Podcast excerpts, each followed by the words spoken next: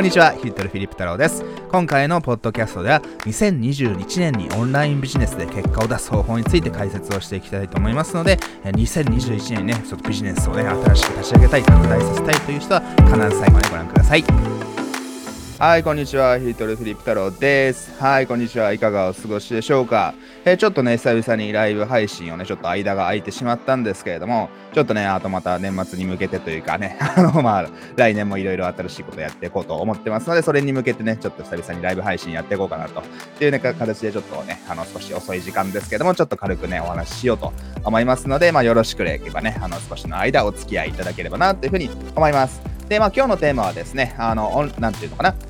まあもうすぐ2021年じゃないですか。ね、2020年どうでしたかね。はい。ね、っていう形でちょっと2021年に向けて、まあどういうことをやっていけば、まあそのね、オンラインビジネスでね、結果を出すことができるのかっていうね、えー、お話をしていきたいと思います。はい。ね、という形でね、あの、ぜひご覧、お聞きいただければなというふうに思うんですけれども、ね、まずそもそも2020年ももう終わりですね。はい。ね、早かったですね。はいね、今年の頭、僕は今年の2月ぐらいにちょっとロサンロサンゼルスじゃないや、ラスベガスか。ラスベガスに行ってね、あの、いろいろ海外にも最初だけ行ってたんですけども、まあ、そこからね、あの、帰ってきて、ね、あの、まあ、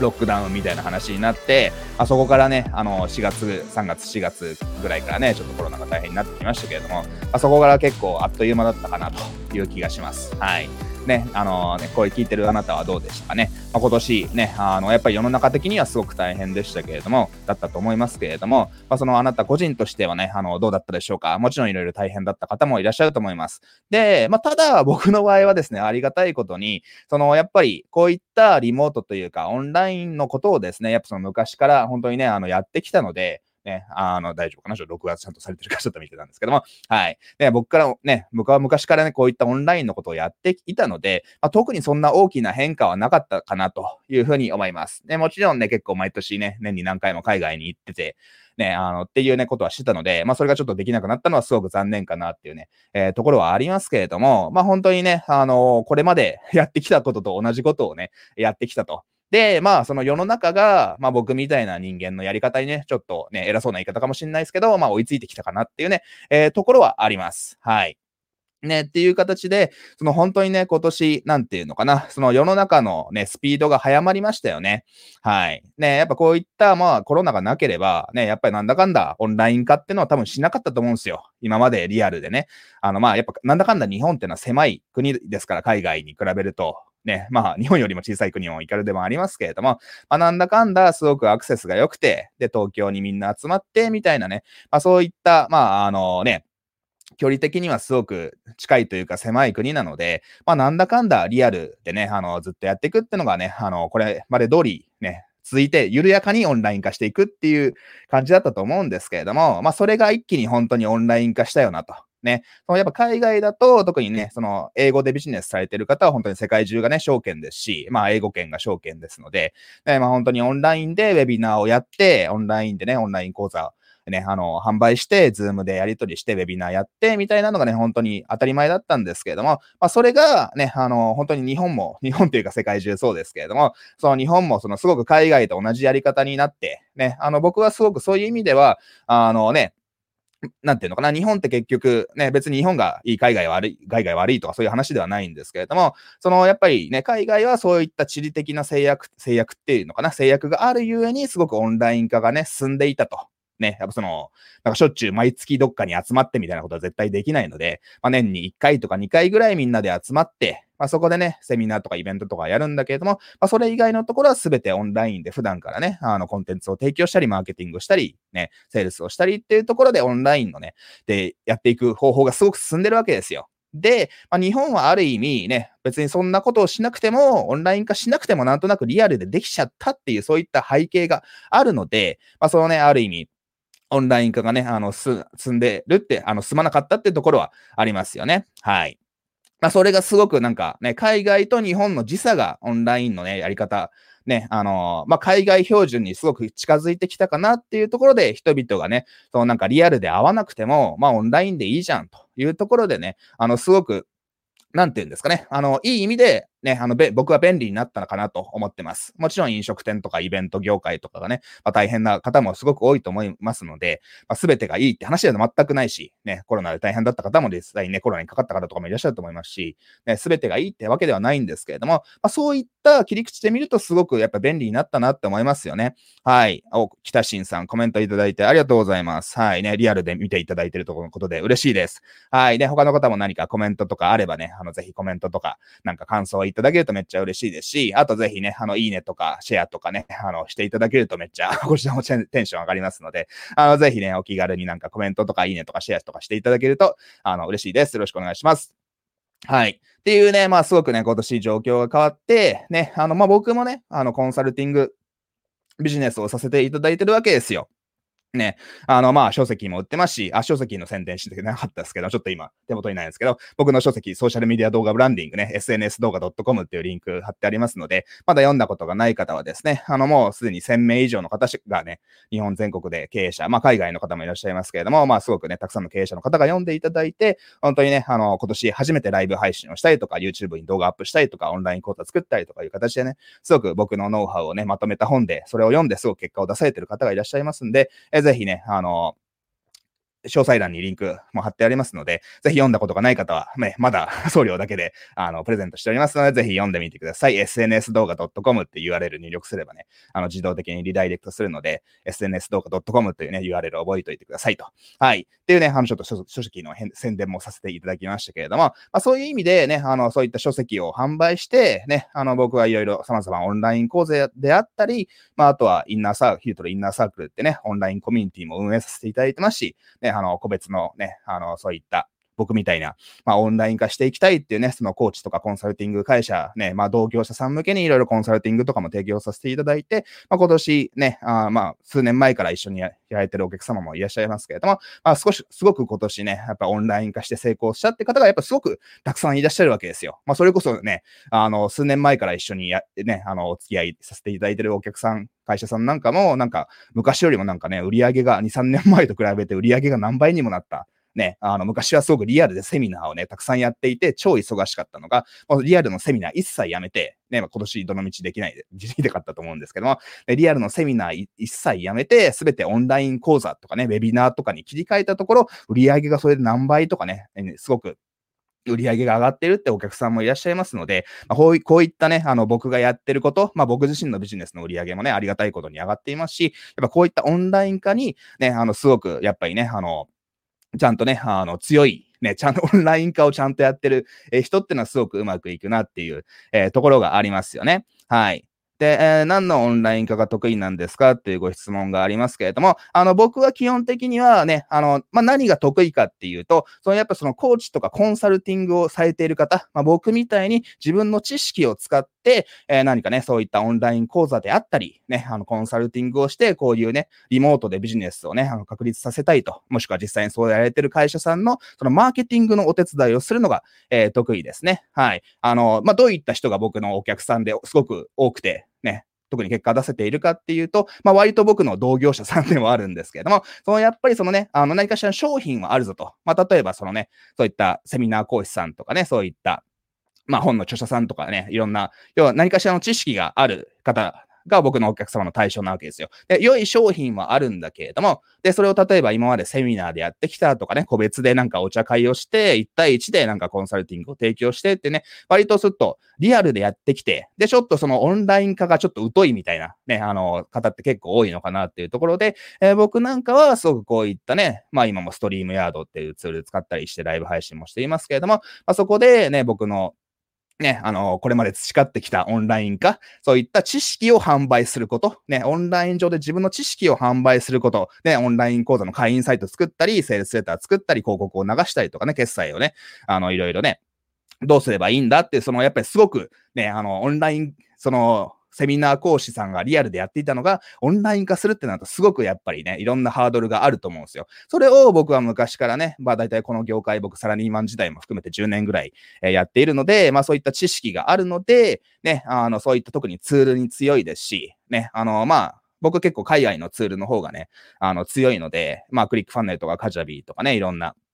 ツールを使いこなすのが得意なので、まあ、そのやり方を教えつつ、まあ、あと最近ね、すごく Facebook 広告も自分でやってますけれども、この数年ね、自分でやってますけれども、こうやってね、別に広告代理店に頼まなくても、まあ、自分でこうやって Facebook 広告使って、新しいお客様を集めればね、ちゃんとね、毎日お客様が集まってちゃんと売り上げが上がりますよってね、すごく広告のノウハウもお伝えさせていただいてるんですけれども、まあ、それによって僕自身もすごく拡大をすることができましたし、ね、あの、僕の生徒さんも、まあ、またね、広告の話はまたね、いろいろ今後も情報発信していこうと思ってますけれども、まあ、広告を使って結果を出されてる方がすごく多いので、やっぱ広告をね、やるのはすごくね、あの、今の時代、ウェブ広告いいですよ。Facebook 広告とか、他にもいろいろ広告ありますけど、っていうね、あの、オンライン講座が得意です。っていうね、少し あの、質問に答えさせていただきましたけれども、あの、ご質問ありがとうございますね。あの、また、あの、どこで質問に答えるかわからないですけど、まあ、他にも質問がある方がいらっしゃればね、ちょっといいタイミングでお答えしますので、ぜひ何でも聞いていただければな、というふうに思います。で、ね、じゃあちょっとそろそろね、あの、本題に入ろうかなって思うんですけど、やっぱ今日のテーマはですね、まあ、その2020年、1年、まあ、どういった変化があるのかな、どうなっていくのかなと。で、僕みたいに先ほど言った、そのね、オンライン上で自分の知識であったり、ね、そういったコンサルティング、とかコーチングとかね、あの自分の知識を販売して、まあこういった、僕もこの 家ですけれども、こういった自宅からとかね、そのどっか海外とかからでも、ね、どこからでもまあ売り上げをね、あの手に入れることができるっていうね、あのね、そういったやり方を僕は教えてるわけなんですけど、まあそういった業界でしっかりね、生き生き残って じゃないですけれども、ちゃんと売り上げを拡大、ね、上げて拡大するためには、どういったことに気をつけなくちゃいけないのかな、来年っていうね、お話をね、ちょっとしていきたいなというふうに思ってます。で、あのね、まあ、その、なんだかんだね、まあ、そのコロナもまあ、まだどうなるかわからないじゃないですか。ね、なんかアメリカでファイナ、ファイザーでしたっけ？その新薬がね、F、なんだっけ？あの、FDA でしたっけ？そのなんか認可が通って、これからどうなるんだとか話もね、いろいろ出てきましたけれども、まあね、すぐ、じゃあすべてね、あの、もう、コロナ前の生活に戻るかっていうと、まあ、それはないと思うんですよ。ね、まだやっぱりそのね、あの、来年のね、オリンピックも結局どうなるか僕はわかんないと思いますし、や やんなくてもいいんじゃないと僕は思ったりするんですけども、まだまだね、やっぱそのな、世の中が日常今までコロナ前に残る、戻るってことはないわけですよ。で、本当にね、日本でも海外でも、やっぱすごく今年になってから、コロナになってから、すごくやっぱオンライン上で買い物をする人っていうのはすごく増えたんじゃないかなと。ね、あの実際いろんな数字とかを見ても、やっぱオンライン上ですごくお金を使ってる人が増えましたよね。やっぱその通販でお金を使うとか、まあ最近はね、あの、ウーバーイーツとかでね、そういったなんかテイクアウトとかね、そういったね、あの、ことにもお金使う人は絶対増えていると思いますけども、やっぱその最初に言ったように、やっぱそのオンライン化がすごく進んでいるわけですよ。なので、まあ本当にね、そのやっぱりちゃんと、そのね、あの、こういった僕もこうやってオンライン上で動画で今ライブ配信をして、こうやって情報を届けてますけど、こういったことがしっかりできる人っていうのは、すごくやっぱチャンスが引き続きあるなというふうに思います。ね、やっぱ何、何かを始めるに遅いことってないと思うんで、まあ今ね、僕みたいなことがやりたくて、こういった情報発信がね、あの、していないって人は必ずやった方がいいですよね。ね、ちょっと僕の最近ね、お話しさせていただいたクライアントさんでも、まあちょっとそんなにね、結果出せてない、これからスタートしたいっていう感じの人で、ね、やっぱ今年なんかね、リアルでやってるビジネスがやっぱりそのコロナであんまりね、うまくいかないもんで、その自分の知識をちょっとオンライン上でね、販売したいっていうお客様とかもね、あの、いらっしゃるんですけれども、その多くの人にやっぱり言いたいのは、そのやっぱりいきなりお金をね、手に入れることができないわけですよ。ね、やっぱそのなんかね、そのやったことがない人ほどすごく簡単にね、あの、解釈する傾向があるんですけれども、まあ、僕も長年やってますからね。長年やって、YouTube とかにもね、あの別に全然 YouTuber ではないんですけども、何百本もビデオアップして、ね、まあそこそこ数千人の登録者がいるし、まあね、お客様のリストも何千件とかね、あの昔はもっと、あの、何万件とかね、取得したこともありますけれども、今、リアルで生き生きてるね、リストは数千件、1万件弱か、1万件までいかないかな。まあ、数千件ありますし、で、あのね、しっかりソーシャルメディアとかも更新をして、ね、お客さんもいてって形で、やっぱ長年やってきているわけですよ。ね、その信頼関係があると。ね、しっかりコンテンツを出して、信頼関係があるし、自分のファンがいるので、あの、ある意味何をやっても、何をやっても売れるじゃないですけれども、ね、何を売っても僕の商品買っていただけるような僕のファンっていうの方っていうのは絶対、たくさん、絶対というかね、たくさんいらっしゃるんで、僕のビジネスは成り立っているわけです。なので、そのみんなね、すぐお金稼ぎたいと。ね、リアルなビジネスがダメに、コロナのせいでダメになったので、オンラインですぐに稼ぎたいっていう人がいるんですけども、まあ、そんな世の中甘くねえぞってことをね、僕は言ってるわけですよ。ね、あの、特に別にね、あなたがすでにね、あの、すでにたくさんファンがいるとか、ソーシャルメディアでね、フォロワーがしっかりいるとか、有名人だとかね、そのね、なんか、連絡を取れるメルマガのリストがあるとか、そういったちゃんと土台があるんであれば、全然話は早いわけですよ。で、結局やっぱビジネスって、その、なんていうのかな、ファンがいるかどうかなんですよね。お客様がいるかどうか。で、例えば芸能人とかがね、あの、例えばね、ちょっとテレビ出なくなって、YouTuber としてね、結構活躍されてる方もいらっしゃいますけれども、あれはね、やっぱその芸能人っていうファンがいるから YouTube に来てもまあそこそこうまくいくし、ね、別に例えばなんか表舞台からね、ちょっと出て、あの、例えばなんかその服のね、あの、ブランドを始めるとか、なんか新しいビジネスをね、あの、その芸能人っていう仕事以外のところで始めるってなったとしても、やっぱファンがいるわけじゃないですか。あの人のブランドだよと、あの人が立ち上げた会社だよって言うと、やっぱ注目が集まるので、そのやっぱ僕はね、あのビジネスってなんだかんだ、ね、あの、顧客が、顧客っていうかな、そのファンがいるかどうかが大事なわけですよ。ね、もちろん素晴らしい商品を作るってのは当たり前です。で、商品が悪ければ、なんかどっかの某 YouTuber さんみたいに、なんかね、あの、なんか、胸が大きく見えるブラとかね、販売して、でもそれが嘘だったみたいになるとね、あの、やっぱ炎上してね、すごく借金抱えてみたいなね、話になっちゃいますので、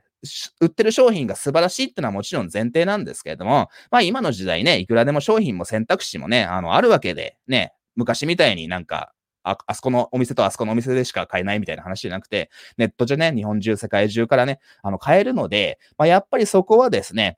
まあ商品がいいのは当たり前で、まあそこからどうやって世の中にまずは知ってもらうか、自分のことをね、認知してもらって、ね、好きになってもらって、信頼してもらってって話を僕もよくしていますけれども、やっぱファンを増やすかってことが本当に大切なわけですよ。なので、皆さんね、なんか本当にお金を稼ぎたいと、ね、そのお金が欲しいみたいな、えー、ところだけでなんかね、あの行動しちゃうんですけれども、ね、あのー、それはね、うまくいかないです。大体お金欲しい、お金ないからお金欲しいって言った人は、あの僕の今までね、あのー、お付き合いがあった人でも全員ね、あのー、消えてますから、とか言っちゃうと失礼かもしれないですけども、で、やっぱそのね、僕がやってることは、なんかそのなんか株で稼ぐとか暗号通貨で稼ぐとかそういったことじゃなくて、やっぱそのね、ビジネスの取引なので、僕はコンサルティングビジネスをしているので、まあ、お客様に、クライアント様に、その僕の知識を提供して、ね、自分のことを、なんていうのかな、あの僕の経験とアドバイス、助言を提供してお客様が喜んでもらって結果を出していただくっていうところでね、初めて対価が生まれるわけですから、ね、別になんか簡単にね、まあもちろん広告流してとかね、ネット上で勝手にもちろん毎日商品を売れていくんですけども、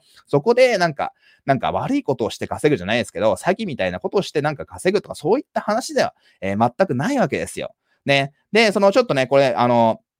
なんでこういう話をしてるかっていうと、やっぱこういった考えが2021年以降さらに大切になっていくっていうね、ちょっと文脈で話していますので、あの、ぜひね、引き続き聞いていきたいんですけれども、そのやっぱりね、あの、本当にオンラインビジネス、こういったオンライン上で情報発信をしたりとか、コンテンツを販売したりっていうことがですね、まあ、これからもっともっと、あの、当たり前になっていくのかなと、ね、あの、どんどんメジャーになっていくと思うんですよね。はい。それなぜかっていうと、こういったオンラインマーケティング、オンラインビジネスの歴史、歴史をね、ちょっと見てみると、まあこれはどの国でもアメリカとかでもそうなんですけど、最初はやっぱインターネットで物を売るとか情報を販売するっていうのはすごくなんかマニアックなアングラの世界だったんですよ。ね、ごく一部の世の中の超ね、あの、パソコンをちゃんと使えて、インターネットに接続できるっていうのが、やっぱ昔はね、すごく少なかったわけじゃないですか。スマホが出てくる前とかは。でそういった一部の人が、なんか世の中には一般的に出ていない情報を、なんか高いお金を出して、ね、買うみたいな。まあよくご、すごくごく一部の人のためのすごく狭い村みたいな世界だったわけですよ。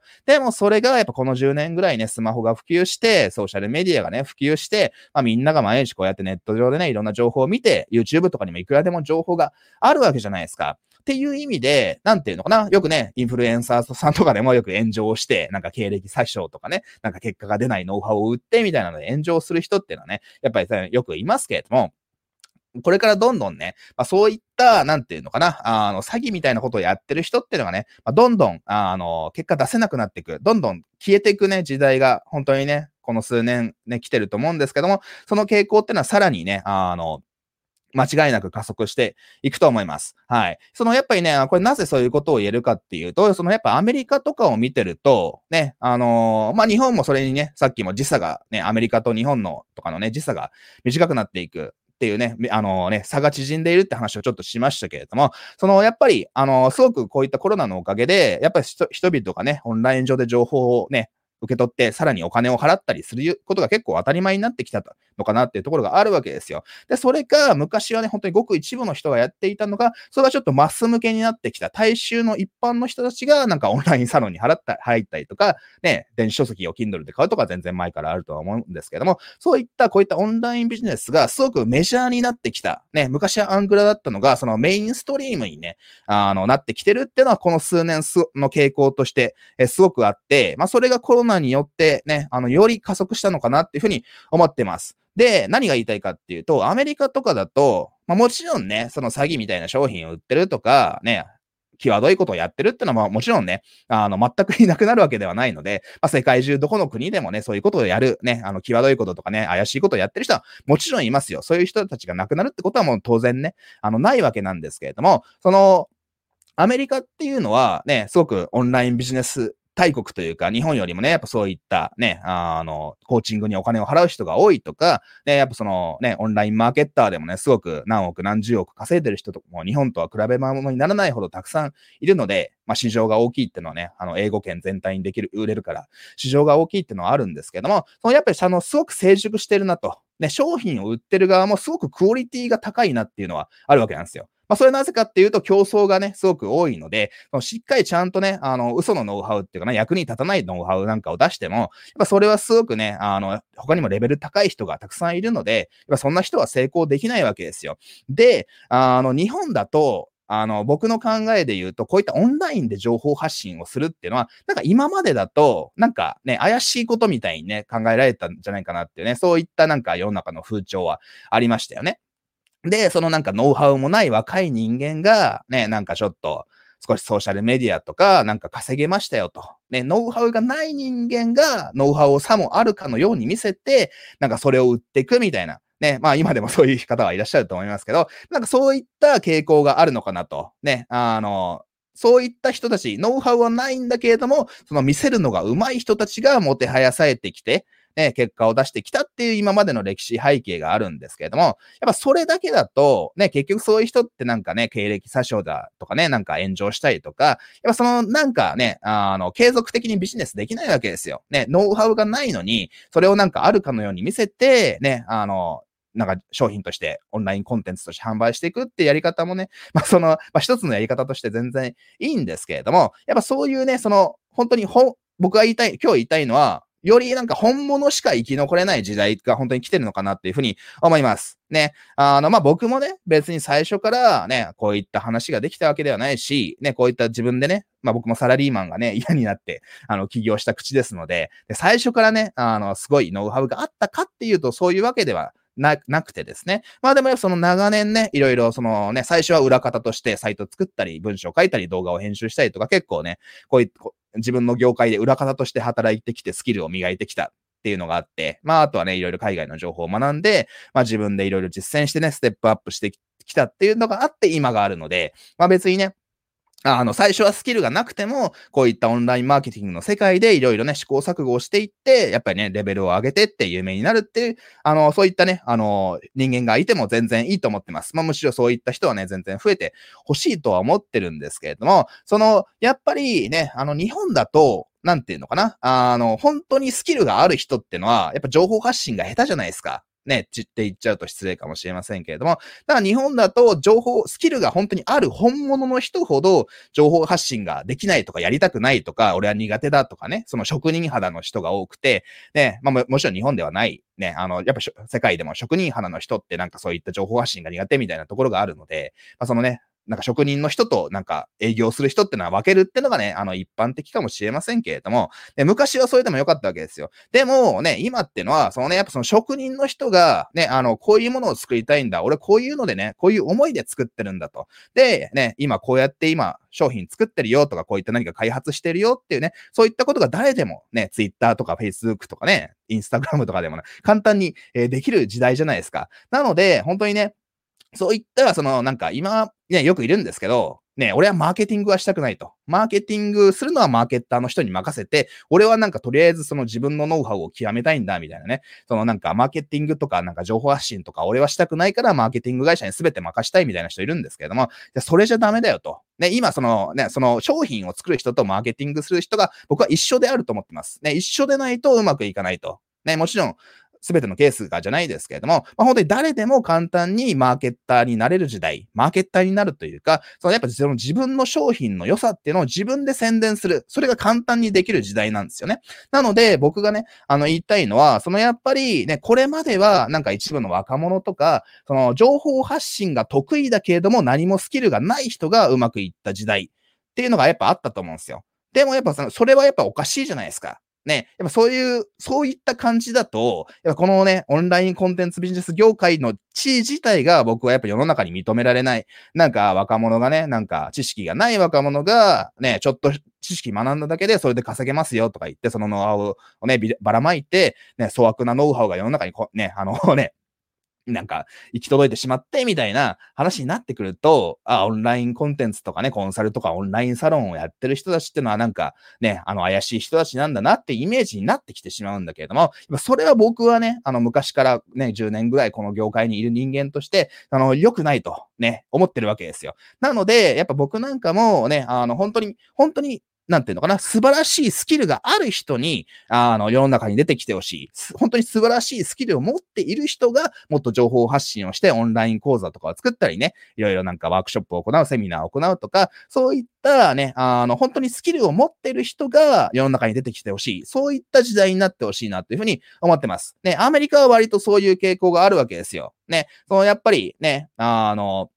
なんていうのかな？その僕がいろいろね、教えてもらってる海外のマーケッターさんなんかも、なんかよく言ってるのが、そのね、やっぱりその教育を変えたいみたいなことを言ってるわけですよ。ね、別にその彼はね、別にね、オンラインマーケティングを教えてるんだけども、結局なぜそのビジネスをしてるかっていうと、アメリカの教育システムがあまりにもクソすぎるから、そのね、あの、教育システムを変えたいんだって、そういった夢があるってことを言ってて、僕はすごくね、あの、感銘を受けたんですけど、それどういうことかっていうと、そのやっぱそのね、教育、特にね、アメリカとかだとね、まあ私立、ほとんどまあ私立ですから、そのめちゃくちゃね、高い1000万とか何千万とか背負ってね、あの、教育、あの、大学を出て、でもじゃあ、そのね、スチューデントローン、学生ローンをずっとね、まあ日本でもね、そう、そういうところはもちろん日本でもそうだと思うんですけど、学生ローンをずっと何十年も払い続けて、みたいな、やっぱその社会問題としてあるわけですよ。じゃあね、その教育システムが素晴らしいかっていうと、そのやっぱり教授たちも、すごくなんていうの、教授たちがなんかね、机上の空論しか話していないみたいなことを言って、まあ、それは例えばどういうことかっていうと、じゃあ経済学の社長とか、経営学のね、あ、社長じゃなくて、経営学の教授、経経済学の教授とかが、じゃあ自分で起業したことがあるのかっていう話なわけですよ。ね、これも日本でもね、一緒かもしれないですけども、その、起業したことがないとか、実際ね、自分でビジネスを行っていない人が、そのね、経営とか経済を教えてるってのはどうなんだと。ね、机上の空論、昔は有効だったかもしれない。で、教科書に書いてある、えー、ことだけを教えて、ね、ああの、それで高いお金を人々は払ってるわけですよ、学生さんが。それはおかしいですよねっていうね、あのことをよく言っていて、まさにその通りなわけじゃないですか。ね、たまにゲスト講師で本当にね、どこどこの経営者さんとか社長さんが来て、ね、そういうのを学べるとか、そういったメリットはあるかもしれませんけれども、それだったらもう最初からその人から直接学べばいいじゃん。ね、オンライン上で、ね、直接スマホとか動画で、その人から直接学んだ方がいいよねっていうふうなお話なわけですよ。なので、すごくね、やっぱその教育システムっていうのがすごくやっぱりもう、まあ古いぞと。ね、昔から言われてますよね。その大学行って今何人なんだと。ね、もちろん大学、僕も大学行ってね、日本で大学行ってね、まあすごくね、あの、あの、素晴らしいメリットは僕は得られたのかなと、ね、あの、友達とかですね、そういったつながりとかね、あの、っていうのをね、得られたので、まあ別に教育、大学が悪いかっていうと別にそうとは一概には言えないとは思うんですけれども、その、やっぱり、そのね、あの、教育システムっていうものがやっぱそのおかしいから、それはやっぱりね、変えていかないといけないよねっていうね、そういったなんか夢を語っていて、いや、僕はすげえ、すげえなと、やっぱそういったレベルが高いね、あのね、ビジョンを持ってやってるんだなと、ね、アメリカですごい稼いでるマーケッター、オンラインマーケッターさんなんかね、そういったビジョンを持ってるわけなんですけれども、やっぱ僕もやっぱりそういったね、あの、そういった高い基準でビジネスをしていかないといけないし、この日本のオンラインビジネス業界っていうのね、そのなんていうのかな、そのやっぱ基準を上げていかないといけないと思ってるわけですよ。なので、その僕の生徒さん、僕のね、クライアントさんって結構、あの、レベルが高い方が、どちらかっていうと多いのかなってね、本当にありがたい話なんですけども、まあそういった人が集まるように僕はね、意図的にマーケティングしてるってところはありますけどね。ね。で、そのやっぱ僕は、そのなんていうのかな。もちろんね、僕みたいに昔ノウハウがなくて、そこからね、いろいろ試行錯誤しながらね、結果出していくって、そういった若者ね、あの、出てきてくれる分にはあの、全然ね、あの、嬉しいですので、ね、僕も昔は何もないところからね、あの、こうやって苦労しながら今に至ってきたので、別にね、みんな最初からノウハウがあるわけじゃないから、ね、いろいろ試行錯誤しながらノウハウを作っていって、知識とか経験をつけていくってのはいいわけなんですけれども、そのやっぱりね、本当にノウハウがある人がオンライン上ででコンテンツを出していって、まあ、それがより多くのね、世の中のね、あの、その知識、経験を求めている人。まあ、さっきの話で言えば、別に大学行くよりも、この人から学んだ方が自分のキャリアの得になるじゃん、みたいな、そういったオンライン講座を作れる会社ってのはやっぱ増やしていきたいですよね。はい。で、その、さっきの話をすると、なんか、その、海外のマーケッターの彼は、そのなんか音楽のプロダクション、その、ね、あの、音楽を、その、CD とか、そういったね、あの、レコードとかをどういったレコー、ね、どうい、あの、レコーディングする、ね、音響関係のね、専門の、あの、学科にいたらしいんですけど、なんか教授がね、あの、実際にそのなんかそういったところで働いたことがなくて、みたいな、ね、あの、その彼はなんかね、自分でバイトして、実際にラジオ局と仕事してとか、音楽作ってたりしたんだけども、そのなんか教授がね、あとなんか全然それでうまくいかなくて、なんか俺の方が教授よりね、そのなんかスキルあるじゃんみたいなことを言ってて、不満をね、あの、そういったストーリーを話してたんですけども、まあやっぱり、そうなんていうのかな。本当にね、あの、が、大学なんて行かなくても、この人から直接学んだ方が、ね、大学に何百万何千万とかお金を払うよりかは、この人に何百万とか払った方が、すごくやっぱりね、生きた、ね、本当にその人が実、実、本当に実践しているスキルを学べて、本当に仕事に活かせると、もしくは自分の何か目標達成に活かせるって、そういった、あのね、やっぱり業界になってほしいなとね、あの、思うわけですよ。ね、そのある意味、大学に行かなくても、あのね、他の会社から学んだ方がすごくその人のキャリアになるんじゃないかな、みたいな、そういった素晴らしいコンテンツをね、あの、出せる人、会社ってのを僕は増やしていきたいなと。まあ、そういったね、助けになりたいなと僕は、えー、思ったり、えー、するわけです。はい。まあだからそのためにもね、本当にね、まあ別に来年2021年がどうこうって話ではないんですけども、その長い目で見ていくと、その本当にね、本物だけが生き残っていくね、あの時代になってほしいと思いますし、まあ確実にね、その流れはあります。ね、あの、やっぱり、なんて言うんですかね。あのね、やっぱソーシャルメディアのおかげで、やっぱりその、なんていうのかな。結果が出ない人ね、あの、結果が出ない人っていうか、その嘘のノウハウみたいなのを売ってる人っていうのはもうどんどん淘汰されていくと思うんですよ。ね。あの、昔はね、動画とかもなかったので、とりあえずなんかセールスレターで文章だけで、いや、稼げてますよ、みたいなことを言えば、ね、あの、情弱って言ったら悪いかもしれませんけれども、頭の悪い人たちが買ってくれて、ね、そこそこの売り上げになるって、そういったビジネスが成り立ったのかもしれないですけれども、そのやっぱり、そのなんか、もう嘘のね、ノウハウなんて、ね、一時的にね、あのー、売れるかもしれないですけども、まあそれがね、継続的にね、粗悪なノウハウっていうのを売っていて、結果を、なんていうのかな、それが長期的にビジネスとして成り立つ時代ではないじゃないですか。はい。ね。今僕なんかも、ね、もう最初はね、そのいろいろ海外のマーケッターが、さんがやってることを紹介してみたいな形でね、あの、自分が実践していないこともね、話していた時期っていうのは昔はあったりしたんですけども、まあ、そこからね、あの、できるだけ、やっぱ学んだことを実践して、ね、僕なんかもね、実際に広告常に、ま、回してますし、ね、実際に広告をかけて、今こういったね、広告のやり方がね、あの、うまくいくよ、こういったランディングページがうまくいくよと、こういったやり方でセールスをしたりとか、ね、こういったコミュニティでね、あの、こういった形でコンサルティングとかとかオンライン講座とかを作っていくとうまくいくよって、そういった自分の実績があるので、ね、売れるわけじゃないですか。ね、みんなその、なんかコンテンツを作りさえすれば売れるみたいな勘違いしてるんですけど、ね、人が買うのはね、そのコンテンツがいいからじゃなくて、あ、この人すごいなと、ね、この人がすごく無料でいいことを教えてくれたとかね、この人みたいになりたいみたいな、そういったお金を払ってくれる前にファンを作るからこそ、やっぱ商品ってのは売れるわけですよ。ね、それを僕はいつもね、自分のクライアントさんに言ってるんですけれども、そのやっぱり、なんか商品が、なんか知識があるぞと、ね、とか、その、まあ、知識あるのはいいんだけれども、その、なんか、自分が実践していないのをノウハウ、自分が結果を出ていないのに、そのノウハウを売るとかっていうのは、やっぱりおかしいですよね。はい。前にも僕のクライアントさんで、あの、なんていうのかな？あの、こういったなんかビジネスアイディアの売り方を売りたいみたいな、ビジネスアイディアを作る方法を売りたいみたいなことを言ってた方がいらっしゃったんですけども、その、じゃああなたそのね、ビジネスアイディアなんで実践しないんですか？みたいな。ね、なんでそのビジネスアイディアを実践しない、しないで、そのビジネスのアイディアの作り方を売ってるんですかみたいな話を聞いたんですけど、いや、そうするとね、いやーみたいな話になるわけですよ。っていう、そのなんか、机上の空論をね、あのー、売って、ね、結果が出ていない人が、そのなんか、ね、結果出る方法みたいなことを言うのってのは、やっぱその詐欺みたいなもんじゃないですか。ね、ある意味言ってみれば、そのなんかね、あのー、太ってる人がね、自分の顔とかを出さずに、なんかどっかからね、マッチョな、あの、イケメントレーナーの写真とかを借りてきて、ね、私が痩せた方法を教えますよとかね。でも実際は自分が太ってて、ね、あの、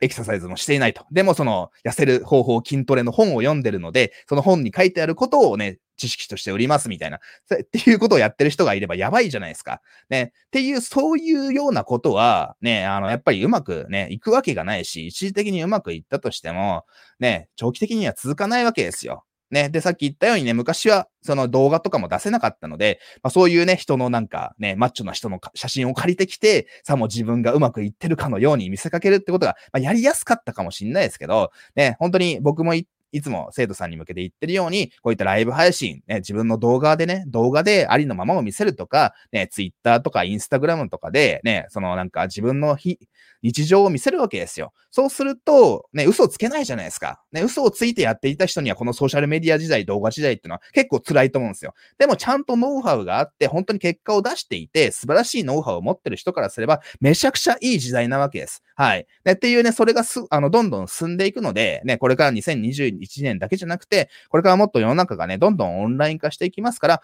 やっぱ本当にちゃんと結果を出している人、素晴らしいノウハウがある人ってのは、すごく世の中にね、その自分の情報発信をして、自分の良さを知ってもらいやすい時代になりますので、ね、それはさらになっていきますから、すごくやっぱ本物だけが生き残る時代になっていくというのがね、僕の予想というか、まあ間違いないですね。はい。なので、じゃあ具体的にどうすればいいかっていうと、まあ本当にね、あの、なんか、いつも言ってるんですけど、やっぱ魔法のツールってのはないんですよ。ね、よく魔法の薬とか言うんですけれども、なんかね、あの、これさえすれば、世の、なんか、自分のビジネスが180度変わって、一晩で億万長者になれるみたいなね、そういったね、あのね、売り、宣伝文句で商品を売ると、まあ売れるんですけれども、ね、あの、売れた、売れるっていうかね、昔はよくね、あの、僕はやってないですけども、そういう売り方をしていて、まあすごく売れてた人がたくさんいるし、まあね、すいません。やっぱそう、なんていうのかな、そういった宣伝文句をすれば、まあ、売れるってのはあるんですけれども、ね、やっぱないじゃないですか。ね、人は欲しいのは確かに魔法の粉、魔法の粉って言ったらいいかな。粉じゃないですよね。魔法のツール、魔法の薬みたいなのをね、あの、欲しいんですけれども、あの、それはないっすから。ね、あの、何かね、あの、魔法のツール、新しいソーシャルメディアが出てきて、それさえやれば、ね、すべて一晩で何か変わるとか、えー、そういったことはないわけですよ。で、あの、僕が言いたいのはね、その、なんだかんだ、あの、マーケティングにおいては、そのメール、メールマガジン、メールリストっていうのが、まあ最強ですよと。ね、これ昔からね、あのね、言われてて、ね、いやもうメールは古いってのをね、常になんかそういったね、あの、言われてきてることでもあるんですけど、まあ、このね、2020年代においても、やっぱメールって最強なわけです。ね。僕のクライアントさん見てても、ちゃんとメールをね、取得している人、まあ LINE とかでもいいかもしれないですけど、LINE もね、消される、アカウント消される可能性があるので、まあちょっとね、あの、怖いですよね。はい。なので僕そんなあんまり、あの、LINE はやってないです。まあ、僕、人からなんていうのかな、LINE を使ってなんか、他の人の LINE とかもほとんど見ないので、ね、あの、別に LINE 送っても僕は、ね、あの、なんていうのかな、個人的にはあんまり効果がないと思ってるんで、ね、まあもちろん多少はやってますけれども、ね、あの、そこまで信用、ツールとして信用してなくて、やっぱそのメールってのは本当に最高だなと。ね、あの、みんなメールが届かないとか、あの、メールがね、あの、反応がないとか言うんですけど、まあなぜそれ反応ないかっていうと、クソみたいなメールばっか送ってきてるせいなんですよ。ね、あの、いろんな人の、人の商品紹介してとかね、あの、なんか、いろんな人の商品をね、紹介してるから、ね、どんどんお客さんが逃げてっちゃう。おお客さんがね、他の会社にお金払っちゃうので、それは自分のね、メールリストのね、あの質がどんどん下がっていくというか、ね、関係性が薄れていくみたいなところはありますんで、まあ、僕なんか人の商品とか、基本的にね、よっぽどのことがない、本当の自分のね、あの、クライアントさんとか、本当に紹介してもいい商品とかじゃない限り絶対に紹介しないので、その自分のリストを大切にしているわけですよ。ね。っていう形で、そのやっぱりそのね、メールをなんだかんだメール、ね、今でも、まあもちろん広告最初使ってますけれども、まあ広告からね、何か登録してくれたりとか、最初に僕の本を売ってますんで、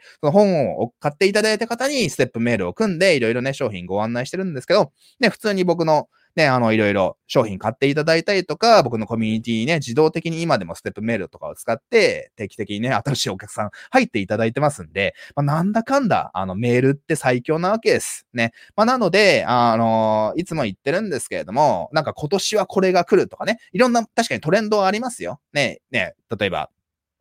なんていうのかな。まあ、こういったライブ配信も今でも全然いいと思います思いますし、ね、ソーシャルメディアで言えば、まあ、TikTok とかもね、やっぱり、その、僕はまあ、そんなね、そこまで、あの、TikTok 自体そんな楽しめないので、まあ、ちょっとどうなんでしょうみたいなところはあるんですけども、ね、TikTok とか新しい SNS をやっていけばね、あの、ちょっとね、先行者利益みたいなのでヒットできるみたいなところは、そういった飛び道具的な話はあるんですけれども、なんだかんだ、なんか一つのソーシャルメディアに依存してたりすると、じゃあそのソーシャルメディアのアカウントが飛んだりしたら、もう終わりじゃないですか。ね。ね、でも、その自分のメールアドレスがあれば、ね、LINE なんかも LINE のね、LINE 社のご機嫌を損ねちゃうと、アカウント飛ば飛んじゃうわけですよ。凍結されちゃうわけです。でもメールってのは誰にもね、奪われない資産なわけです。なので、そのメールリストをしっかり持ってる。ね、メールをね、あの、古いメールはもうダメだよっていう人は、その LINE のツールを売りたい会社なので、ね、あの、そういったなんかポジショントークがあるっていうのはね、あの、ちょっとね、バイアスがあるっていうのはかかってる、あの、あるっていうのはね、ちょっとね、あの、その前提条件としてね、あの知っておいてほしいんですけれども。で、あの、やっぱりなんだかんだメール、ね、LINE も僕も多少使ってますけど、ちょっと飛び道具的に使ってるだけなので、そのメインとして自分のビジネスのね、資産となるのはメールアドレス。ね、あの、本当にこれあんまり多くの人が言わないかもしれないですけれども、まあ、海外のね、すごく有名なね、あのね、何十億とか年間稼いでるようなでっかいマーケティング会社も、まあ、なんだかんだメールだよね、と。ね、そのやっぱり、そういったね、有名な会社も、ちょっと今までやっぱうちじゃもそのメールをちょっとなんかね、あの、一時期、なんていうのかな、あの、軽視してて、ね、あの、ソーシャルメディアとかばっかりやりすぎてたんだけれども、そのやっぱメールをちゃんとね、価値ある内容をしっかりメールをね、で送っていけば、またね、すごくメールのね、売り上げもね、増えてきて、みたいなことを言って、ね、あの、言ってるわけですよ。ね、僕なんかも結構ね、人の商品、まあ海外のね、あの、こういったオンライン講座とか、ね、イベントとかを今でもね、あの、自分のお金で買ってるんですけれども、そのやっぱメール見るからこそ買うんですよね。そのやっぱり広告見て買うこともありますけれども、なんだかんだ一番自分がお金を払うのはなぜかっていうと、メールでセールス、プロモーションのお知らせが来て、そこでリンクをクリックしてサイトに行くっていうと、すごくね、やっぱりその、僕なんかはすごくお金をね、払うことが多いですし、僕のお客さんもやっぱメールで告知をすることによって、すごくね、やっぱりね、あの、売り上げが出るので、ね、本当にメールリストを持っておくと。ね。で、それがあるから、ね、あの、自分のビジネスが成り立ってるみたいなところは僕もあります。はい。で、別に僕もソーシャルメディア、こうやって Facebook とか YouTube とかいろいろやってますけど、まあ、別にそこまでたくさんフォロワーがね、一般のインフルエンサーと比べるといるとか、全然わけ、そういうわけではないんですけれども、僕が強いのは、ね、あの、濃い人たちがフォロワーになっていただいてるっていうのは、あの、あると思うんですよ。ね、あの、別にソーシャルメディアで知って僕をフォローするっていうよりかは、まあ、例えば広告でね、ね、別に、その、やっぱ広告を使わないと僕もそんなにね、有名になれるわけではないんだけど、お金をやっぱ使えばね、広告を使えばたくさんの人に見てもらって有名になることができるわけですよ。なので、そのね、あの、広告を使って自分のメールアドレスあの、自分のメールリストに入ってもらって、まあ、そこでメールを送って、ね、そうするとやっぱすごく関係性ができた顧客っていうかね、そのお客さんなわけじゃないですか。その人たちに、いや、じゃあ YouTube 見てねとか Facebook 見てねとかね、なんか Instagram とかフォローしてねっていうと、その、まあ、数はね、一般的なインフルエンサーよりかは少ないかもしれませんけれども、すごくお金を払った人たちのフォロワーができているので、そのメールリストがあるので、ね、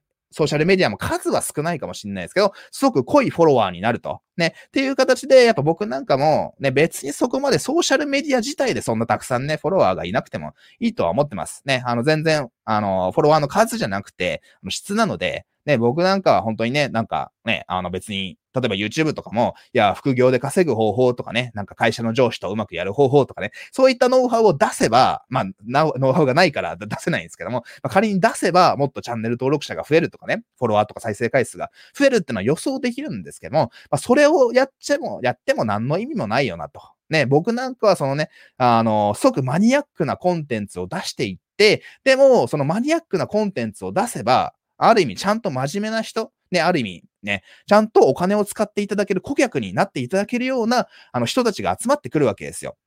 なので、本当にね、あんまりフォロワー数とかにね、あの、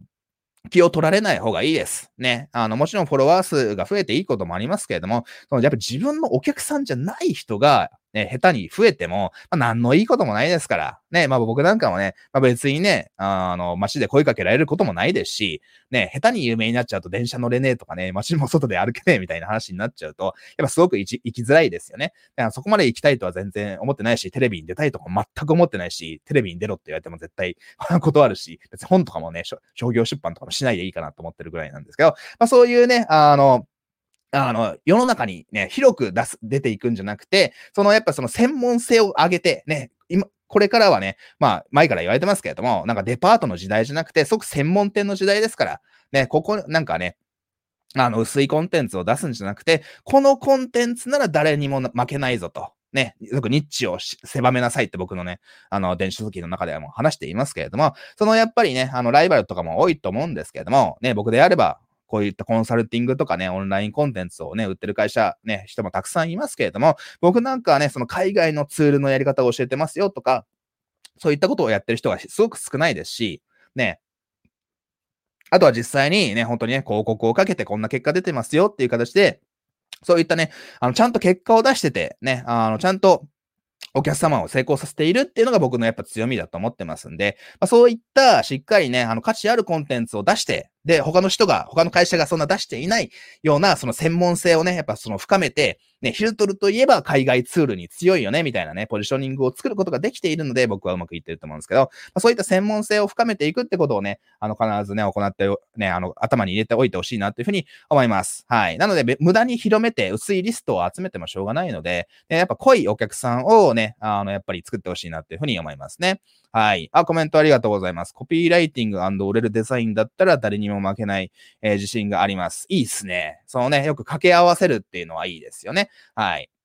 ね、コピーライ、すごくね、コピーライティングが得意な人とデザインが得意な人ってのはたくさんいるかもしれないですけど、その両方できる人ってのはね、やっぱ少ないので、そういった掛け合わせってのがいいですよね。で、僕なんかもね、あの、僕がなぜ成功できたかっていうと、そのね、あの、まあ、やっぱり英語ができるじゃないですか。ね、まあ僕もね、ネイティブじゃないし、あの、大学受験頑張ってね、河合塾の英単語2000とかを夏休みね、あの、やってて、英単語力を、大学受験で僕は英語、英語力結構アップしたぐらいなので、全然普通の日本人と変わんないんですけども、まあ日本人の中ではね、英語上手い方だと思いますけども、で、あの、別にまあ、言語スキルが、まあちょっと頑張ったおかげで、ね、あの、生まれつきとかじゃないんだけれども、まあちょっと、環境のおかげもあって、まあ、言語スキルを上げることができた。言語スキルがあって、で、そのマーケティング会社に入ったので、ね、あの、サラリーマンとにして2年ぐらいやっていて、ね、マーケティングスキルがあると。まあ、オンラインのね、マーケティングスキルがあると。で、なおかつ、その動画が好きで、ね、あのね、こういった講師業に専念する前は結構ね、あの動画とかを撮って、それでお金をいただいていたので、まあ、その3つのスキルがあるわけなんですよ。で、まあ他にも細かいこと言えばいくらでもスキルはあるとね、あると言ってもいいんですけど、まあさらに広告のスキルとかもいるものでもあるので、まあマーケットそれもマーケティングに近いかな。なので、そのね、あの、英語ができて、マーケティングも分かって、ね、オンラインマーケティングも分かって、しかも動画も分かるっていうと、その、こんな人間なかなかいないわけじゃないですか。で、そういったスキルの掛け合わせができると、すごくね、あの、いいわけですよ。ね、別にね、あの、英語をね、喋れるようになりなさいとかいうわけではないです。でも若い人はね、絶対英語ね、あの、ちゃんとやった方がいいと思いますけれども、まあ、別に英語ってのは忘れても、そのやっぱり二つ、まあ三つでね、いくらでもいいですけれども、複数のエリアのね、あの、スキルがあると。ね、何か自分の専門分野があって、プラスマーケティングができる。ね、とか、ね、こういった動画なんかも、ちょっと頑張れば、いくらでもね、そのね、安い MacBook とかね、あの iPhone とか iPad でもね、動画編集できるわけですし、撮影からね、そういった今でも、なんか今の時代すごく簡単にね、そういった昔は一部の人しかなかったスキルがすごく民主化してる時代ですので、すごくいいわけじゃないですか。なので、その動画編集とかも僕は素人だったし、ね、別に制作会社で働いたとか全くそういうことないんだけど、独学でね、映像のスキルとかも学んで、映像のスキル手に入れました。で、マーケティング会社にもいたんだけれども、まあそこからね、自分で広告とかを海外のね、オンライン講座とかも学んで、ね、あの、広告のスキルもね、ま、あの、知識を手に入れて、まあそこから実践していって、広告のスキルも磨いていったっていうところがありますんで、まあそういう形でね、あのね、スキル、掛け合わせるスキルがね、あの、増えていくっていうのはすごくね、他にない、なんていうのかな。あの、他の人にはない、やっぱりね、あの、スキル、スキルセットっていうんですけども、よくね、マインドセットとスキルセットとツールセットっていうのは使い、あのね、ちゃんと手に入れなさいと。ね、マインドセット、ね、自分のね、あの、頭のね、あの、考え方っていうのをね、しっかりしないといけないんですけど、まあ、それ以外にも、やっぱこういったね、いろんな僕が今言ったような、そのスキルセットがあるといいし、では、具体的にね、そのパソコンであったり、なんかツールであったり、そういったツールセットもあるといいですし、って形でね、そういったね、あの、いろんなね、あの、ツールっていうかな、強みがあると、ね、すごく他の人にはないポジショニングを手に入れることができるので、あの、やっぱそういったね、僕なんかも、僕と同じような海外のツールをね、詳しい人って、まあ、ほとんどいないので、すごく少ないので、すごくね、あの、競合が多いレッドオーシャン、ね、オンラインマーケティングを教える、ね、あの、コンサル、コンサルタントとかめっちゃ多い。まあ、ある意味レッドオーシャンなわけじゃないですか。でも、その中で絞り込んで、ね、すごくマニアックな、世の中のほとんどの人が興味ないようなコンテンツを教えているので、ね、あの、それはすごくブルーオーシャンに行くことができるわけなんですよね。なので、その、世の中のほとんどの人が興味がない、ね、あの、ニッチを、ニッチにするってことがすごくブルーオーシャンにな、ね、世界で、あの、ね、自分の濃いお客様を集めて、オンラインビジネスで成功するっていうところでね、すごく大切なことですので、えー、ぜひそれを覚えておいてください。はい。よいしょ。あ、奥田さんね、引き続きコメントありがとうございます。はい。えー、通販の LP はもちろんですが、オフライン広告、新聞広告や折り込みチラシだったら日本で一番の実績を出していますと。ただこれでどの市場でマネタイズすればいいのか、えー、わかりません。なるほど。オフライン広告が得意なわけですね。チラシとか、何、折り込みチラシとか。なるほどね。はい。それは素晴らしいですね。あの、そういった素晴らしい経験をね、お持ちの人がぜひね、インターネット上でね、それを教えてマネタイズしてほしいわけなんですけれども、その、だからその、どの市場でね、あの、それが求められているかっていうことですよね。はい。ね、別にその、例えばね、あの、なんだ、オフラインの広告のやり方だったとしても、今人がね、そのなんかチラシやり方とか検索すると思うんですよ。ね、っていう形でオフラインのやり方でも人々がネット上で探しているから、ね、オフライン広告でこうやってチラシで結果を出す方法っていうのをね、やっぱり世の中に情報として発信していけば、まあそういったね、やっぱその、じゃチラシがもう効果ないかと、ね、ダイレクトメールとかね、それが効果ないかっていうと別にそんなことはないわけじゃないですか。ね、こういったウェブ前線、ウェブ広告前線の時代だからこそ、あえて逆張りでオンライン、オフラインっていうのもやっぱりね、あの、やっぱり大事にしていかなくちゃいけないと思うんですよ。ね、そのやっぱりウェビナーもいいけれども、僕もウェビナーや、ね、あの、今年はほとんどウェビナーしかやってないんですけど、やっぱ来年はまたね、リアルなセミナーもね、ちょっと自分のクライアントさんを対象にはしていきたいと思ってますんで、ね、あの、ね、オンライン化が進む時代だけれども、じゃあリアルなものがね、消え去るってことはないので、リアルなものがより貴重なね、価値となっていくとね、あの、思いますので、ぜひね、あの、そこは全然ね、そのつ、あの、商品の、あの、そこのね、オフラインのやり方もネット上で情報発信していくと、えー、いいんじゃないですかね。はい。なるほど。はい。あの、加藤レオ小一さんという人が有名ですよと。はい。まあまあ、その、有名な人がいるってのはいいわけじゃないですか。ね。あの、なので、そこの、じゃあ2、2番手をまずは目指せばいいんじゃないですかね。はい。やっぱりね、あの、いろんなね、有名な人がいるもんで、私が今更やってもどうなのかな、みたいなね、ことを言う人がいるんですけれども、まあ、有名な人がいるってことは、その人がやっぱ市場を開拓していることなので、ね、して、してくれているってところはありますんで、ね、あの、有名なね、すごく有名な会社さんがいる、その業界で第一人者みたいな会社さんがいるってことは、ある意味ね、あの、そういった会社がね、広告費を使ったりして、市場の認知をね、あの、広めてね、あの、新しいお客さんを開拓してくれてるみたいなところはありますんで、うちの業界で言えばね、例えばダイレクト出版さんとかも有名ですけど、まあ、あの会社さんなんかもね、すごく広告を出したりとかね、手広くやれているので、ね、ダイレクト出版さんをきっかけにこの業界を知って、そこからなんかヒルトルのこと知ったみたいな方もね、あの、いらっしゃるので、まあ、そういうね、あの、有名な人がいるってのはね、あの、いいと思いますんで、ぜひそこからね、自分の実績っていうのね、実績があれば何でもなりますから、ね、これ実績がないのになんかね、ね、知識がないのにオフライン広告のやり方やりたいですとか言うとね、もちろんわけわかんないですけども、ね、ちゃんと実績があるのであれば、それを世の中に公開していって、やっぱそのね、オフライン広告チラシとかのね、やり方もね、知りたい人絶対経営者たくさんいると思いますんで、ね、あの、ぜひそういった人にリーチできるようにいろいろ情報発信とか、あの、広告とかね、やっていくといいんじゃないかなというふうに思います。はい。えー、という感じでね、ちょっとそろそろね、あの、長くなってきたので、この 長くなってきたというかね、いい時間になってきたので、その、あの、このぐらいにしたいと思います。コメントいただいた方、えー、本当にありがとうございます。ね、まあ、今日のお話をまとめると、まあ、本当にね、これまで以上にその本物しか生き残れない時代になっていきますので、えもしあなたが、そのね、あの、良いノウハウがないぞとね、思うのであれば、まあ、別にね、あの、なんていうのかな、あの、ビジネスやめろとは言いませんけれども、そのやっぱノウハウを磨く、商品を良くするっていうね、良い商品を出すってことはもちろん僕もね、あの、決して油断しちゃいけないことですけれども、それはもう前提条件ですから、良い商品を作るっていうね、あの、ことはもう必ず当たり前のね、あの、マナーとしてやるようにしてください。で、それを、やっぱりね、あの、世の中にね、しっかり伝えていく、あなたの良さを伝えないと誰もわかんないですから、ね、あの、商品が悪いけれども伝えるのがね、うまい会社っていうのがね、やっぱり注目を浴びがちなんですけれども、やっぱそれはね、長く続きしないので、せっかく良い商品を持ってるあなたが、ね、あの、しっかり新しいお客様を集められるように、あなたの素晴らしいね、商品の良さっていうのを、ぜひね、世の中に届けられるように、ね、あの、伝えてね、世の中に伝えていただけるのかなっていうふうに思います。はい。です。あの、伝えてほしいなっていうふうに思います。で、ね、あとメール、ね、あの、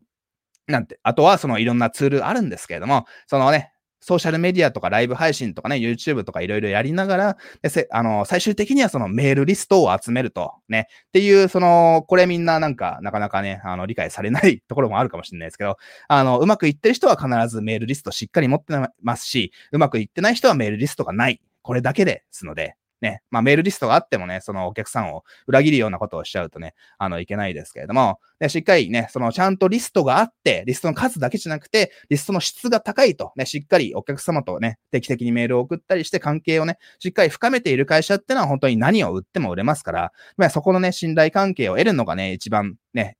関係を作るのは人間関係でも一緒ですけど、関係作るのはね、長年時間かかるけど、関係を失うのはね、一瞬でね、終わってしまう可能性もあることなので、まあぜひね、そこは気をつけてほしいんですけど、で、ぜひね、リストの質を、ね、しっかりすると、ね、あの、良くしていくっていうね、えー、形でメールリストを集めていけば、ね、あの、必ずうまくいきますので、ね、あのーね、もちろんそのメールってのはね、何かしらソーシャルメディアで広告を打ったり、情報発信をしていかないと集まらないものですから、ね、ソーシャルメディアとかウェブ広告とかね、別にオフラインでも何でもいいんですけども、まあそういったソーシャルメディアを使って、ね、認知を広げていきながら、でもしっかりそこからね、ソーシャルメディア、YouTube のフォロワーさんをしっかりメールに誘導する、Facebook のフォロワーさん誘導する、Twitter のフォロワーさんをメールとか、まあ LINE でもいいけど、そういったね、自分のリストに誘導するっていうのが本当にね、これからの時代さらに大事になっていくというか、まあ、それがね、間違いないね、結果を出す方法ですので、なんか新しいノウハウとかにね、惑わされずに、ぜひね、それをぜひ極めていってほしいなっていうふうに思います。はい。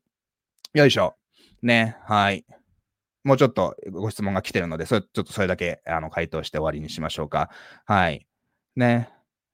はい。あのね、英語ができるっていうのは羨ましいですねと、ありがとうございます。そうね、結構海外のマーケッターさんのね、僕のことあ、僕もフォローしているので、ね、まあそういったね、あそういうね、あの僕も海外のマーケッターさんがね、あ、こういう広告出してるんだとかね、こういった商品出してるんだっていうのは結構ね、僕も参考にして、えー、真似していますんで、まあぜひあなたもね、なんか別に英語わかんなくても、あ、なんかこういったね、広告出してるんだとか、こういったサイトを作ってるんだみたいな形で、まあそれを Google 翻訳翻訳してもいいわけですし、いろいろ広告とか見ると、えー、めっちゃ参考になりますので、まあ英語がね、そんなにレベルが、英語がそこまでわかんなくても、Google 翻訳とかを使いながらね、ぜひ情報を教えてほしいなっていうふうに思います。はい。ね。はい。ああとね、奥田さんも、えっ、ー、と、すみません、なんか僕は誤解してましたかね。はい。単品を売ってる商品が、えー、あとありますよと。ね。単品リピート商品が。なるほど。うん。まあちょっとね、今そんなここで答えられることはそんなに、えー、ないかもしれないですけども、単品を売ってる会社があんまりないですと。じゃあその定期商品を売ればいいんじゃないですかと。ね、やっぱそのね、リピートしてこそ、してこそなんぼですよね。まあなので、そのね、あの、やっぱりチラシとかを使って、やっぱ多くの会社さんがね、最初はなんか無料ですよとかね、最初はお得なオファー、ね、フロントエンドオファーっていうのを出して、まあそこでお客様を捕まえるのがね、あの、当たり前じゃないですか。当たり前というかね、それをするしかないですよね。では、その最初広告を出して、折り込みチラシとかで広告をね、かけて、お客様を捕まえて、そこからね、リピート、商品に誘導するとか、他の商品を売っていくっていうね、えー、ことをしないと、やっぱりどのビジネスでもですね、うまくいかないですので、ね、あの、そういった、例えばリピートにつなげる、そのチラシの作り方とかがね、あの、ノウハウがあるのであれば、そういったことをね、あの、やっていくといいのかなというふうに思います。はい。よいしょ。ね。はい。あとは、えっ、と、チャンネル3。初心者で質問失礼します。えー、僕は、えーと、自分の経験からいじめや虐待で今でも苦しんでいる学生をターゲットに活動していきたいのですが、彼らは行動力、継続力が、えー、一時低い傾向にありますので、これがビジネスとして正しい選択なのかわかりませんと。はい。えー、っとね、なるほど。そういった社会的に意義がありそうなことなんですけれども、あの、なんて言うんですかね。あの、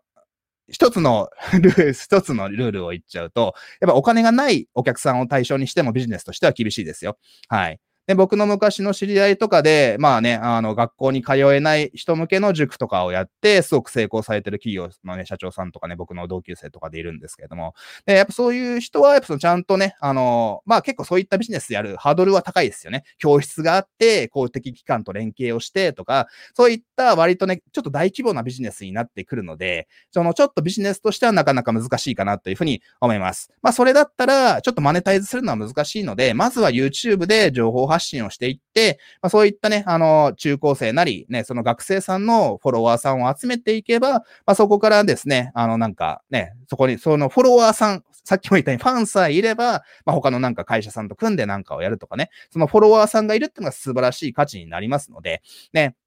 あの、ちょっとね、あの、基本的にはお金がない層のお客さんをね、対象にビジネスにするのはすごく厳しいですので、おすすめはしません。ね、あの、売り上げを上げるのは、あの、お金を持ってる人を対象にする。ちゃんとしてる人に、あの、ちゃんとした商品を売るっていうのがね、すごく、あのね、一番簡単な方法ですので、まあ、僕もそのなんか、初心者の方とかね、これから起業したいです、みたいな人は、まあ、正直ちょっとね、そのお金がない可能性が言っちゃ悪いですけど、多いので、そうじゃなくてちゃんとした経営者をやっぱ対象にしてるので、やっぱちゃんとね、あの、無理せず売り上げが上がり上がりやすいっていうね、あのところがありますので、ね、あの、ぜひ、それをね、あの、頭に入れておいていただければなっていうふうに思います。はい。ね。あとはね、おいろいろご質問ありがとうございますね。護身術とかを教えるのはどうでしょうかいいじゃないですか。ね、海外でも、そのなんか護身術？護身術だったかな？なんかサバイバル術みたいなね、そういったノウハウ？なんかね、これから世界がどうなるかね、お世界が終わるみたいなこと言って、ね、あの、なんか、そのね、サバイバルしていく方法を教えてるってので結果を出してる人もなんか見たことがありますんで、でそういったね、あの、これからの時代自分で自分の身は守らなくちゃいけないとか言ってサバイバル術とかね、護身術を教えるのはいいんじゃないかなというふうに思います。ね。まあその、そうね、まあそういったスポーツ関係って結局は、まあなんだかんだ僕もね、あの、ウェイトトレーニングっていうかな、パーソナルトレーニング受けてますけど、やっぱリアルじゃないですか。だから最終的にはなんかリアルリアルで教えてるっ、教えるって場はあった方がいいかなとは思いますけれども、まあでも僕のクライアントさんでもヨガとかでね、あの、オンラインヨガで教えて結果を出してるね、すごく有名、有名っていうかな、あの、結果出されてる方もいらっしゃいますんで、ね、あの、オンライン上でスポーツを教えるのもありかもしれない。まあでもね、あの、ね、まずは、そのじゃあ、YouTube とかでご真術のやり方を教えて、ね、ご真術のやり方とか YouTube で教えれば結構チャンネル登録者増えそうじゃないですか。ね、僕の、僕みたいなジャンルよりかははるかにね、あの、一般的に受けそうなジャンルですので、そういったね、あの、いいんじゃないかなっていうふうに思います。はい。なるほどですね。はい。あいじめられてる人に対して喧嘩が強くなる方法で検索すると中学生とかサジェッションが出てきますよと。はい。あの、うん。だからそういった、あのね、YouTube でまずはね、フォロワーを集めるってのはいいと思います。はい。で、そこから、じゃあその中学生とか高校生がどれだけね、あの、じゃあメールアドレスを登録してお金を使ってくれるかっていうと、まあちょっと難しいところですので、ね、あの、基本的に一番簡単な方法は大人向け、お金持ってる層に教えるっていうのが、まあ一番簡単な方法です。まあただね、その自分のね、なんかライフワークとして、そういうね、あの、まず最初お金にならなくても、ね、そういった中学生に教えていきたいっていうところでね、情報発信していくのは全然いいと思いますんで、まあ、ただそれをマネタイズっていう風になると、そのなんかね、なんか学校と連携してとか公的機関と連携してみたいな話にもなりがちなのかなと思いますので、ちょっとハードルは高いかなっていうところがありますけど、まあ、情熱があるならね、ぜひね、あの、やってくださいというところですね。はい。ですね。はい。えっと、僕のヒートルインナーサークルはどこから入れますか？あのー、ちょっと12月中に、ね、12月下旬もちょっとね、あのー、今少し、あの、予定は考えてますんで、ね、あの、インナーサークルに入りたい方はちょっとね、もうちょっと待っていただければな、というふうに思います。まあ、もしくはその僕の本買っていただいて、まあ、そこからね、ウェビナーなんかで、えっ、と、インナーサークルにね、あの入る方法なんかもご案内してますので、よかったら僕の本を買って、そこからね、あの、続くウェビナーなんかを見ていただくと、まあ、インナーサークルに入る方法がね、あるかもしれませんとか言って。はい。ね。はい。ね。はい。奥田さん、そうですね。あの、ご真術はいじめられてる人に送る、ね、教えるのはいいと思うんですけど、だそれが、ね、その人たちがお金を払うかどうかってのはちょっと微妙ですよね。だからどちらかっていうと、そのね、あの、YouTuber、その YouTuber モデルですよね。その、なんか、直接ね、例えばヒカキンさんとか、有名な YouTuber さんの視聴者が直接ヒカキンさんにお金を払うわけじゃないじゃないですか。ね、でもたくさんね、フォロワーがいるので、そこに別の企業が広告を流したいと言ってきて、じゃあそのね、あの、Google っていうプラットフォーム、YouTube っていうプラットフォームを使って、ヒカキンさんと、そのね、あの、なんだ、あ、広告主が払ったお金をヒカキンヒカキンさんと YouTube で枠、枠、あの分け合うっていうのがそういった広告収入モデルじゃないですか。まあ、その方がどちらかっていうと簡単かもしれないですね。はい。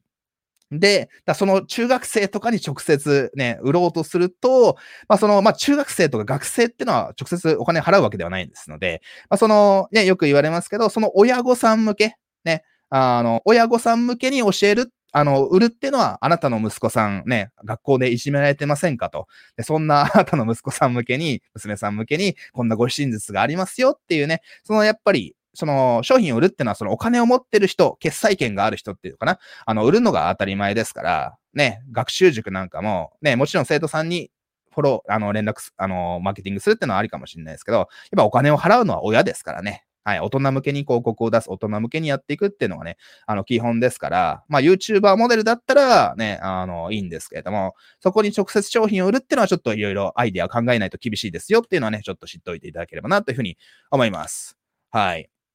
なるほど。村上宗次さんとかもね、あの、懐かしい。あの、あのあの人は僕も個人的にお会いしたことがあって、本当に素晴らしい方ですよね。僕も、あの、先輩としてすごく尊敬されてる素晴らしい方なんですけども、そうですね。だから、あの、格闘家と組んで、誰か専門性を持ってる人と組んで一緒にやるっていうのも、まあ、いいと思いますよね。はい。そのね、まあ、ただ、それをなんかどうやって売るかなんですよ。ね。あの、結局そのね、格闘家の人が素晴らしいってのはまあ当たり前だと思うんですよ。素晴らしいコンテンツを持ってるっていうのは当たり前の前提条件なんですけど、それをそのどういった切り口でどういった人に売るかと。ね、あの、それをじゃあ中学生向け、高校生向けにいじめられないためにとして売ったとしても、まあ中学生は買うわけじゃないですからね。はい。まあその親御さん向けにってね、あの、売るならまあいいのかなっていうところですけれども、ね。まあ、もしくは、その一般人向けにね、あの、例えばね、まあ一般人向けっていうか大人向けで、ちゃんと金を持ってる層に、ちょっと体を鍛えて、持てる方法とか、ね、その海外に行ってもね、あの、なんか安全に帰ってこれる方法とか、そのなんか大人がそのお金を払いたいようにした方が、まあいいんじゃないのかなと。いうのが、まあビジネスにね、あの、正解はないんですけども、まあどちらがビジネスになりやすいか、マネタイズしやすいかっていうと、ね、大人に売った方がいいですよねっていうとこですよね。はい。ね、なので、あの、ね、あの、やっぱりみんなね、素晴らしい専門家世の中にたくさんいらっしゃるんですけれども、まあ、なかなかね、それをね、世の中にマーケティングしていくっていうのはね、あの、すごくやっぱりね、なんか、しっかりその、スキルがある人ほど、なんかね、苦手なところみたいなところはあるので、まあ僕のね、一つの使命は、そういった人にも自分でね、情報発信ができるようになっていきたい、なってほしいなっていうところはありますけれども、まあそのね、あの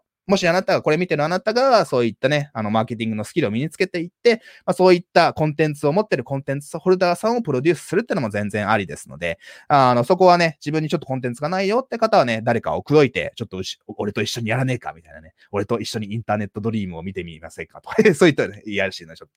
ダメですけれども。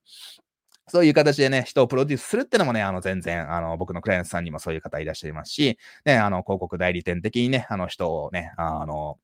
集客を代行してあげるとか、サイトを作ってあげるってやり方もね、あの、すごくいい、昔僕もやってましたけれども、そういうやり方からスタートするのもね、いいと思いますので、そういう実績を積んで、いろんな人をプロデュースしてね、売り上げを上げてきましたよっていうところからスタートして、最終的に自分が出てきて、そのやり方を公開しますみたいなのもね、すごくいいやり方だと思いますんで、ぜひね、いろいろ考えてやってみるといいのかなっていうふうに思います。はい。えー、という形でね、そのいろいろコメント欄がちょっと盛り上がってきたのでね、あの、少し長く、えー、お話をしましたけれども、あのた、たくさんのね、あの、コメントありがとうございますね。まあ、またライブ配信ね、あの、いろいろ